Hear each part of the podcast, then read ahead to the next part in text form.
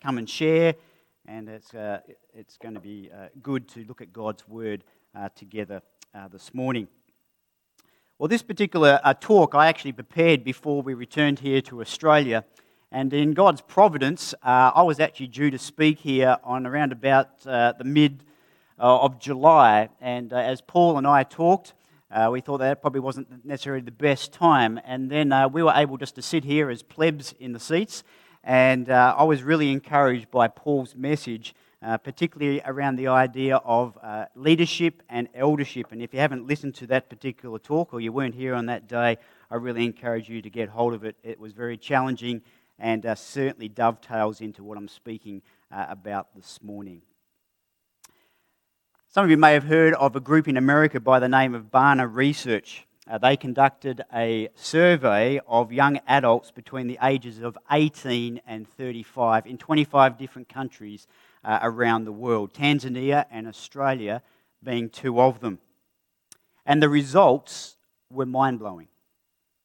eighty-two percent of people under the age of thirty-five said that they believe that there are not enough good leaders in their countries, and those that are leading abuse their power.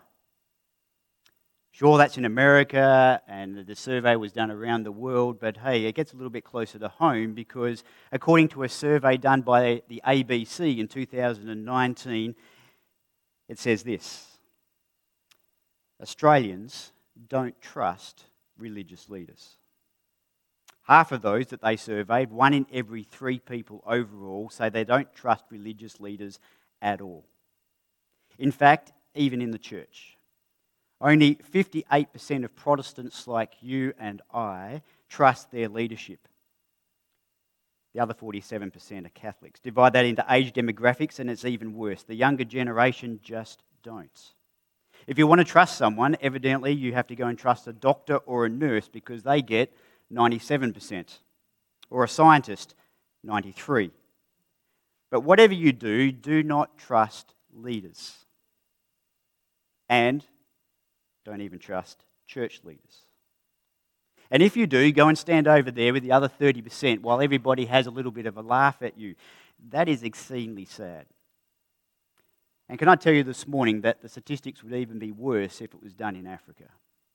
Leaders in Africa in particular abuse and feed on the sheep in general.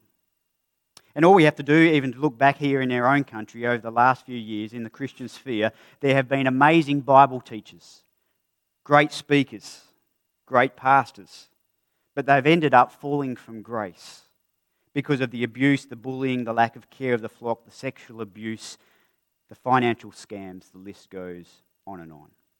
But the reality is that this problem has been around for centuries. Lord Acton in eighteen eighty-seven wrote a letter to the, one of the bishops in the Church of England, and he penned these very famous words. I'm sure some of you have heard previously this morning. These words are this: power tends to corrupt, and absolute power corrupts absolutely. And he rightly observed that power actually does have a tendency to corrupt, whether that be in the highest offices in the land, even in our own homes, even in our own community groups. Power can be abused by the trader, by the official, by the politician, or anybody else in power who uses that to leverage for their own advantage.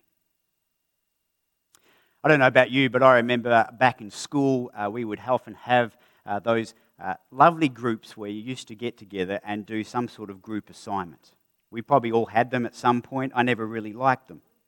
There was always somebody in that group, wasn't there, that was always domineering over everybody else, was often the most argumentative. But maybe for you, it's not at school.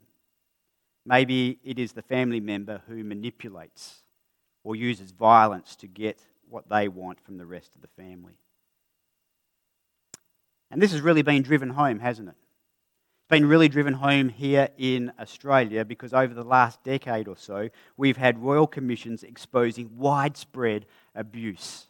Abuse by, of power by institutions like churches, schools, governments, university, community groups and banks, and the list goes on and on. And for many of us here today, it's hardly any surprise. I believe the statistics. seventy percent of us in this room this morning, seventy percent of us have been abused in one form or another, whether that's physical, spiritual, or emotional. We've personally experienced the abuse of power.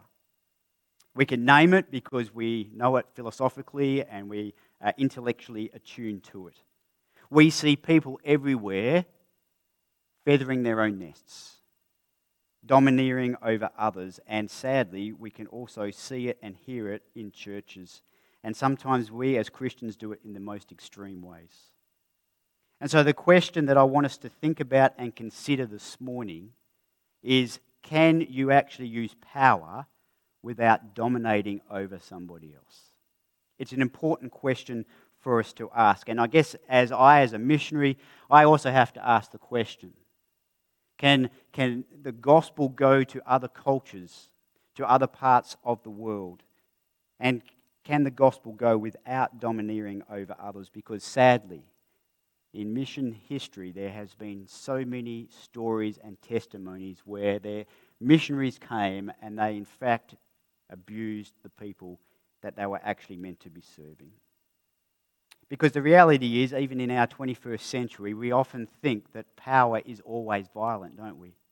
We always think it's domineering. We always think that it's abusive. But at the heart of the Christian account, the true account of reality, it is in fact the account of power being used in the service of others. And so if you've got your Bibles this morning, and I hope you do, we're going to walk through uh, John eighteen, and uh, we had some of that read to us uh, this morning. And really at the heart of it, there is a clash about what power really looks like. And so if you've got your Bibles, you've got your apps, whatever, let's uh, walk through it uh, this morning, starting here at verse one. After Jesus had spoken these words, what were those words? Well, he had just been in prayer to his Father. Uh, he went out with his disciples across the Kidron Valley. Uh, that is just east of Jerusalem. And uh, it's to a place where there was a garden where he and his disciples entered. Now Judas, who betrayed him, also knew the place because Jesus often met there with his disciples. Verse three. So Judas brought a detachment of soldiers together with the chief priests and the Pharisees, and they came there with their lanterns and torches and weapons. Now just stop there for a moment. Uh, here we have Jesus, the light of the world. And there is a picture that is taking place. He is going out into darkness, yes, physically, but he's also going out into darkness spiritually. But what I want you to notice here is that there is a word that is used, and it's very easy for us just to read over and not think too much about. It's that word detachment, that there was a detachment of soldiers. Uh, we actually get the idea, the, the word sort of connected to this is the word battalion. It actually means a fixed number of people. And I don't know about you, but I've always wondered, I wonder how many people actually came to arrest Jesus. We kind of have this mental picture, well I did anyway, that there was just a couple of scraggly elderly high priests, maybe a soldier or two, some old retired guys, very weak, very wrinkly. But no, that's not how it was. The word detachment here, in theory, literally means a thousand people. Probably more like six to seven hundred of them, according to the historians. So you've got to get this picture in your mind. Here we have uh, these rattling swords, these flickering lanterns as they are marching, footstep after footstep. And they're en masse. Now, I don't know about you, but that would be an intimidating experience, seeing six hundred or so soldiers coming there towards you with their so- with their swords and all their armoury. I don't know about you, but I think I would be pooping my pants at this particular point. What is stunning, of course, is Jesus is completely and utterly in control. Look here at verse four. Then Jesus, knowing all that would happen to him, came forward and said to them, Whom are you looking for? Now, there's a lot going on in this particular passage, and I don't want you to miss the connections, but if Jesus knew what was about to happen to him, why in the world would he ask that question? Why ask? Did he not know? Why ask, whom are you looking for? Jesus is forcing these guys to actually acknowledge what they are doing. And he does this several times in this chapter. In other words, Jesus is constantly in this chapter forcing the question, as he is forcing the question for us, is where do you stand?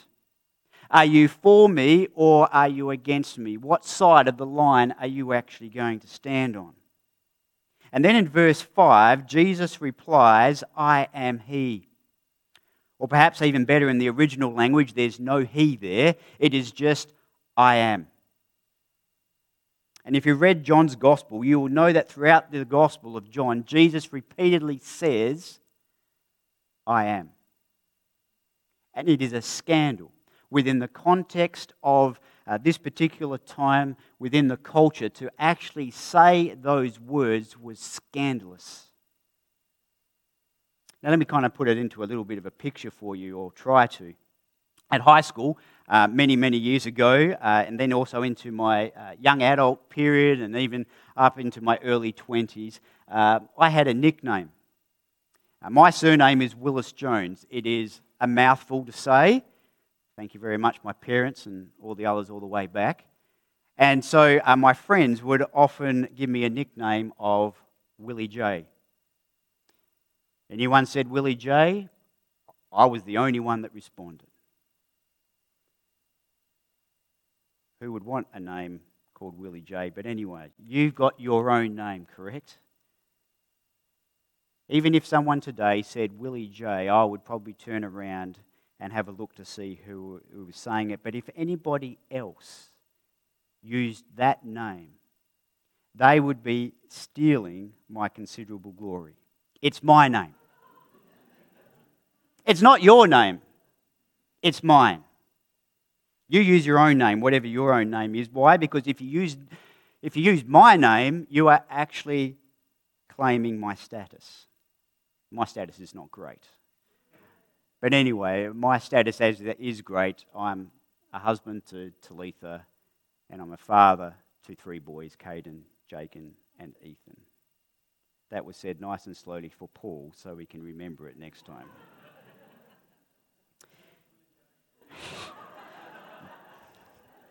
Ching, ching. Here, Jesus takes to his very own lips the name of God. Here, I am. Yahweh, the great I am. And when Jesus said to them, I am, they step back and they fall on the ground, presumably all six to seven hundred of them. You wonder who is in control? It's pretty clear, isn't it? The guy says his name and you get knocked on your backside. Who are you looking for? We're looking for Jesus. I am. Boom, bang, you're on your backside looking up at the stars. That would have been an amazing sight. Jesus' voice is so powerful, he could awaken dead men out of the graves. He speaks and people are healed. His name is so powerful, it knocks these army, this army on its backside to the ground. Which is a contrast here to what Judas, right? Where's Judas? It's clear. Judas has gone over to the dark side. He's not on the same team anymore. Uh, and the text records he stands with who? The enemy. Which side are you on? And Peter, one of my favourite guys, because he is so much like me, a bit of a fruit bat, he is kind of late to the party. Because remember, where's he been? He's been off having a bit of a power nap. Probably a little bit like me or you when you wake up from one of those power nap naps. You are feeling very groggy. You aren't feeling very happy. And he comes in swinging, like probably like me, not always thinking before acting. And by the way, I don't think he was actually aiming for the ear. I, I think he was trying to turn that guy's head into a bowling ball, and he missed. I don't think he's Zorro or one of the superheroes. I actually think he'd probably had too much wine to drink, and he misses. And if you compare this particular account to what actually went on in Luke's account and what's recorded for us, Luke adds that Jesus then reaches down, picks up the guy's ear and reattaches it. Imagine it. You've just had your ear hacked off by this particular guy. One minute your ear is ringing, your head is throbbing, there is blood pouring out, and you are staring at your ear on the ground. It's not a very nice picture, is it? The next minute, Jesus has reattached it and the pain is gone. Now, I don't know about you, but at this particular point, the alarm bell should be going off for these guys, the original, but it also should be going off for us. Why? Because all throughout their history, the Jews had known God as who? The great I am. Remember, what is the setting here? Where are they? They're in the garden. What time is it? That night. If you live in the Middle East, when is it the most cool? At night. In the cool of the day. And where else was there a confrontation between God and man in a garden? In the cool of the day. In the Garden of Eden. And what happens in the Garden of Eden? God went looking for a man and a woman that he had created, and there was no answer. The man and the woman had gone off and hid.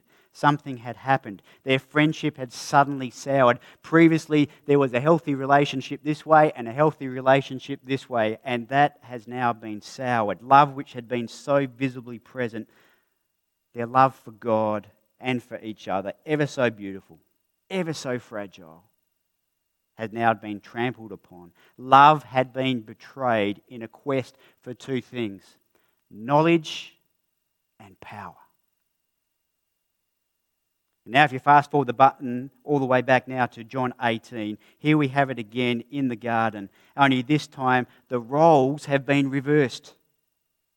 What do you have? You have sinful man, you have violent man with weapons. They come to the garden in the cool of the day, in the darkness, and they are looking for someone. And who is that someone? We are told by John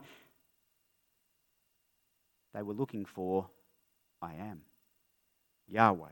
Turns out that they were actually looking for God. And I think there is no doubt what Jesus wants us to hear here, no pun intended, but in this moment, the one standing before you in the garden, as there is a, glip, a, a, a glimpse of a flickering torchlight around the place, there is I am, God in the flesh.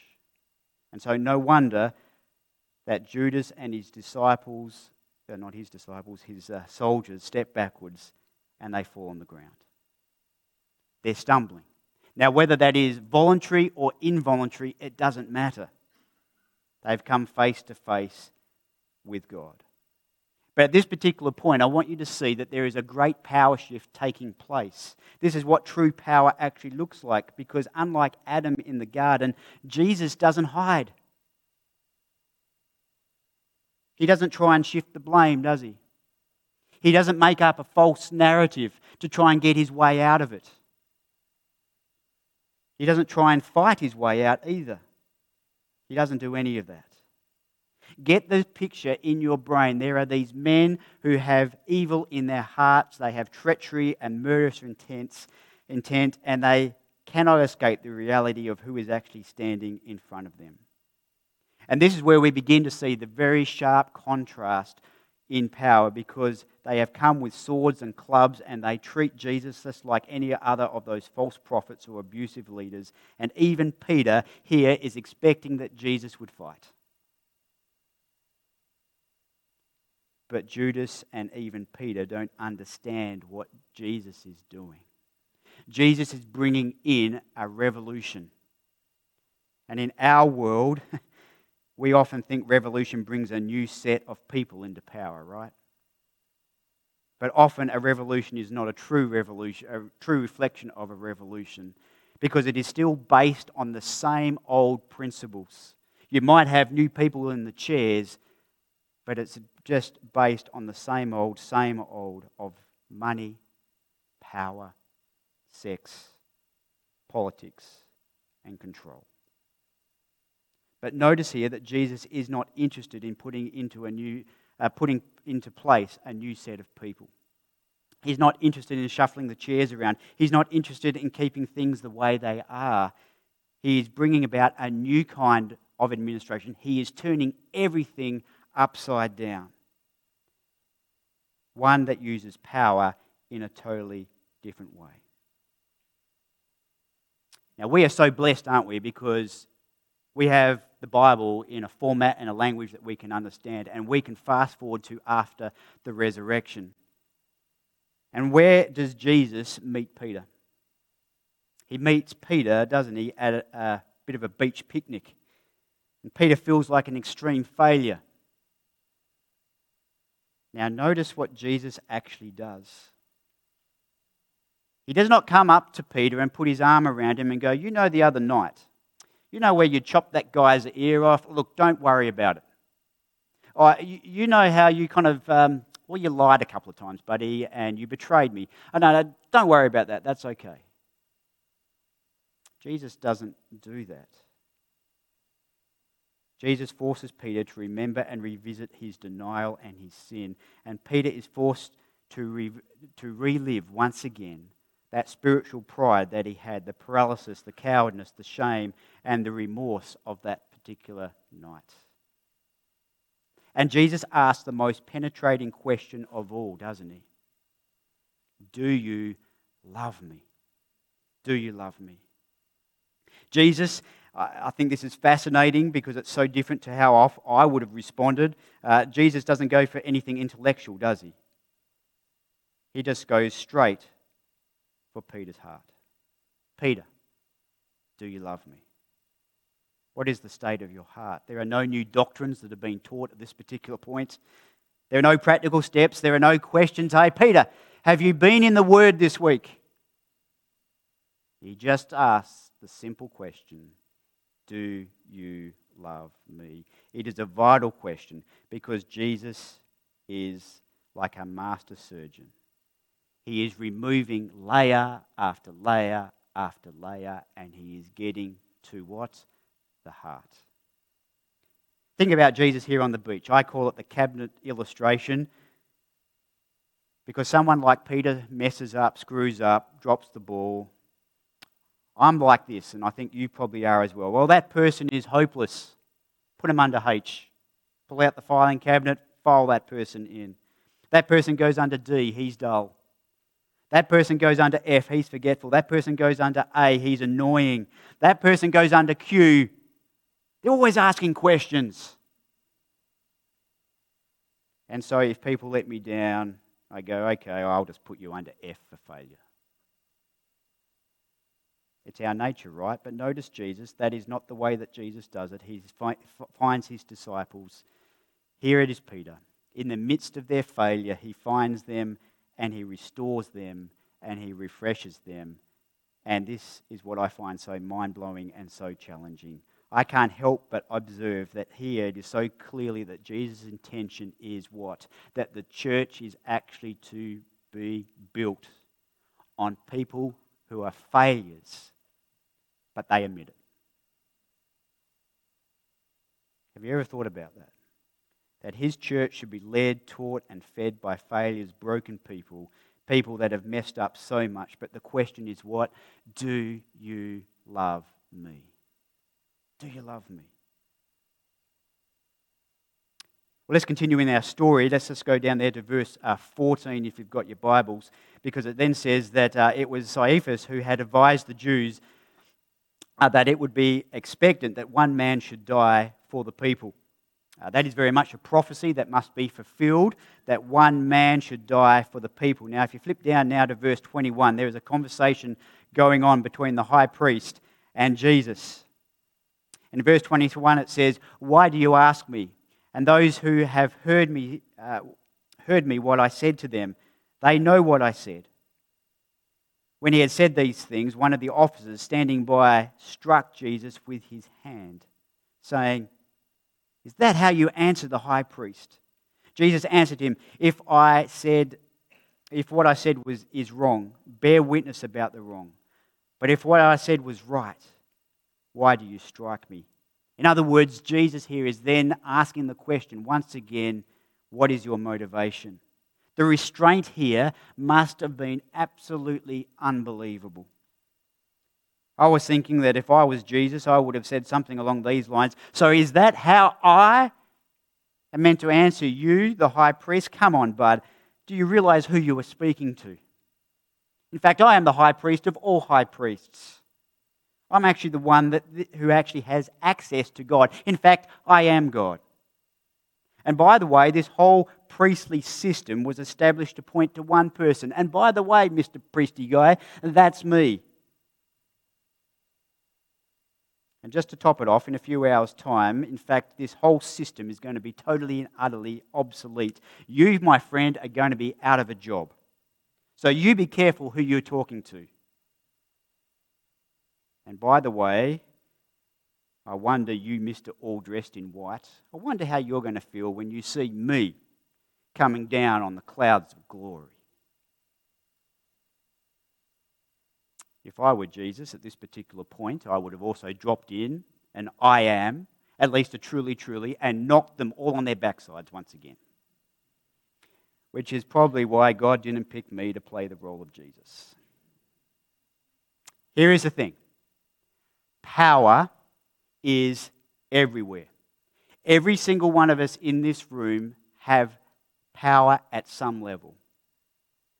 It's part of the human experience. But power is not the heart of reality. Power is not the most true thing in this world.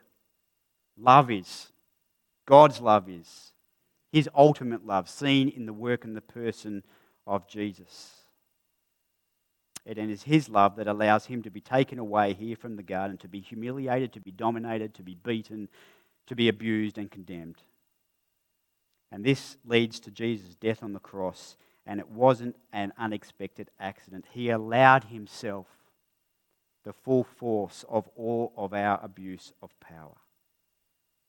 And what I find truly revolutionary here about Jesus is the way that, in fact, He uses His power. He withholds His power for the good of others.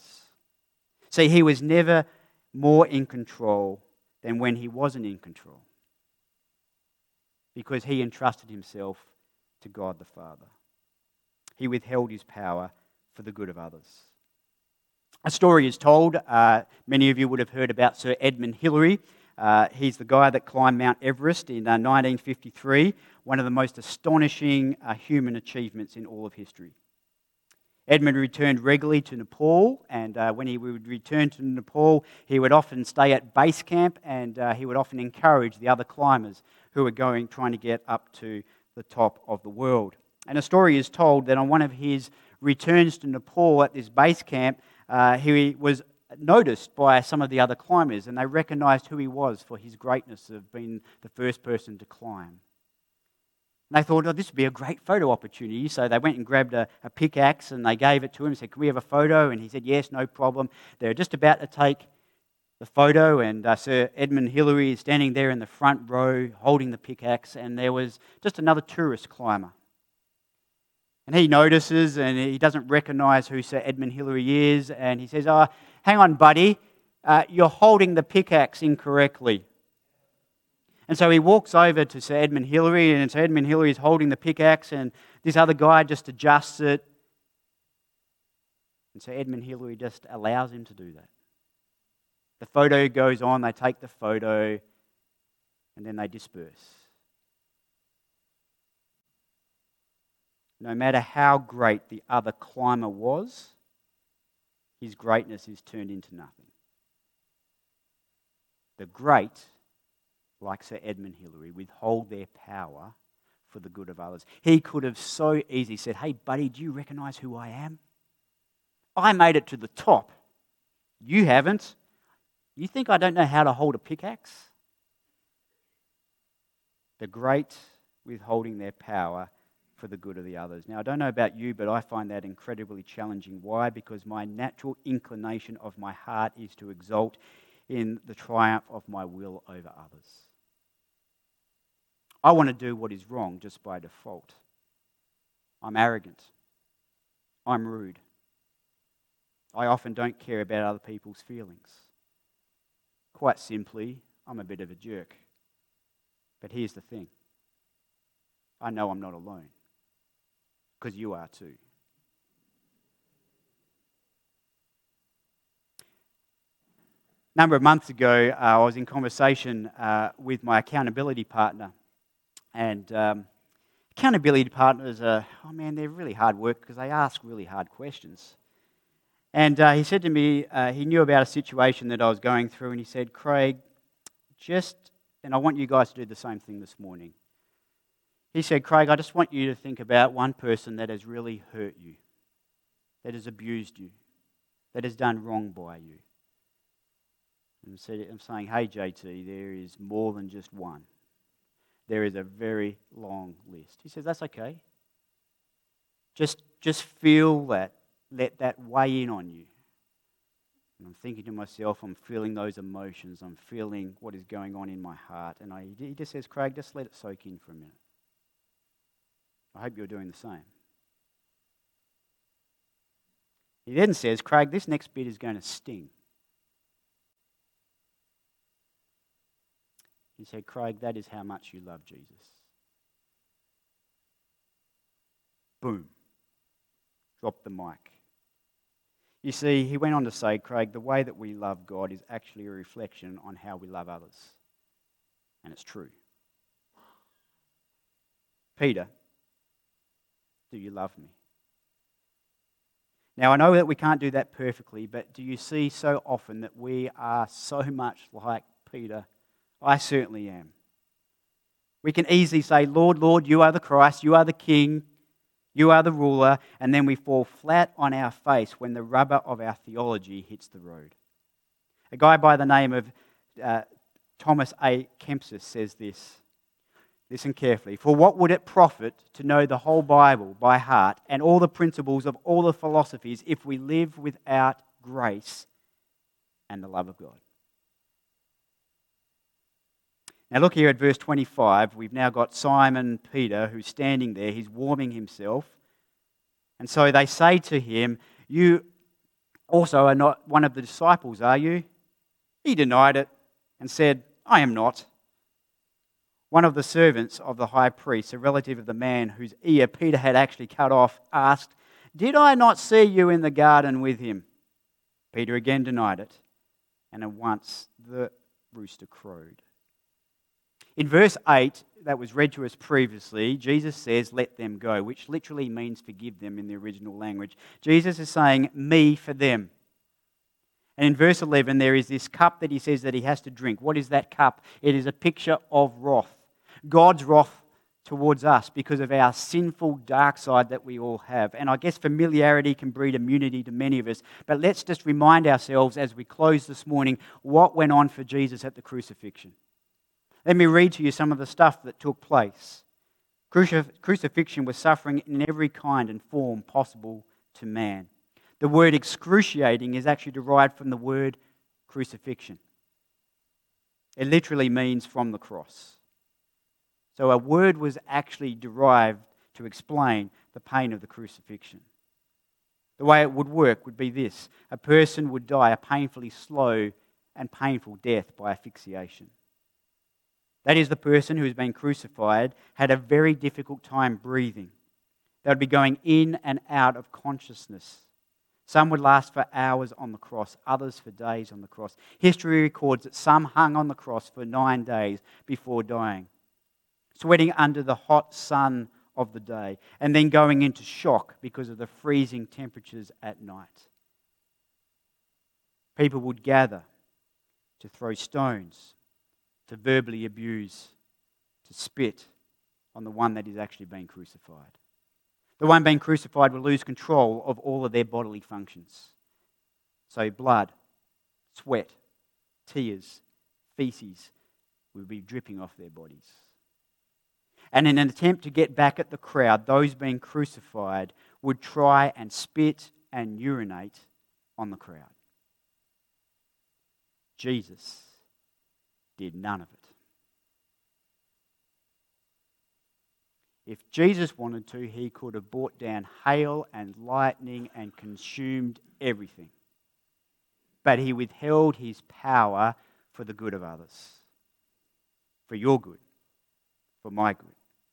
Friends, that is the raw nerve of Christianity, isn't it? The utterly unique thing. Nowhere else in history is it so clearly talked about and shown that God, the creator of the universe, he served you first, put you first, shamed himself, humbled himself, put others before himself, and he died on the cross for our salvation. He came into this world, our world, which is so scarred, isn't it, by power and abuse and corruption.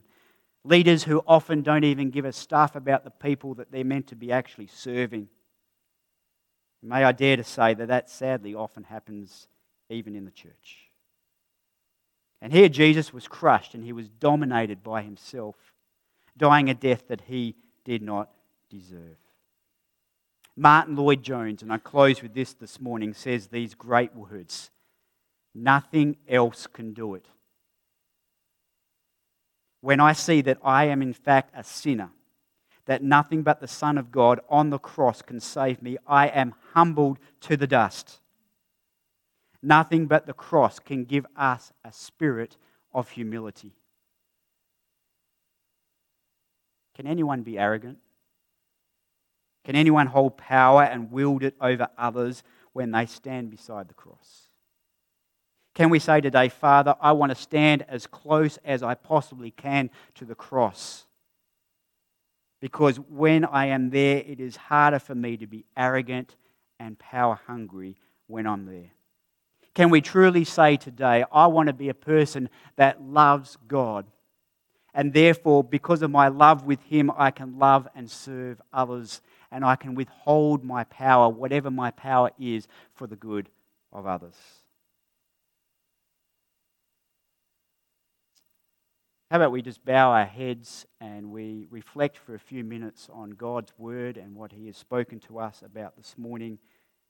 And then I'll ask uh, Paul to come and close.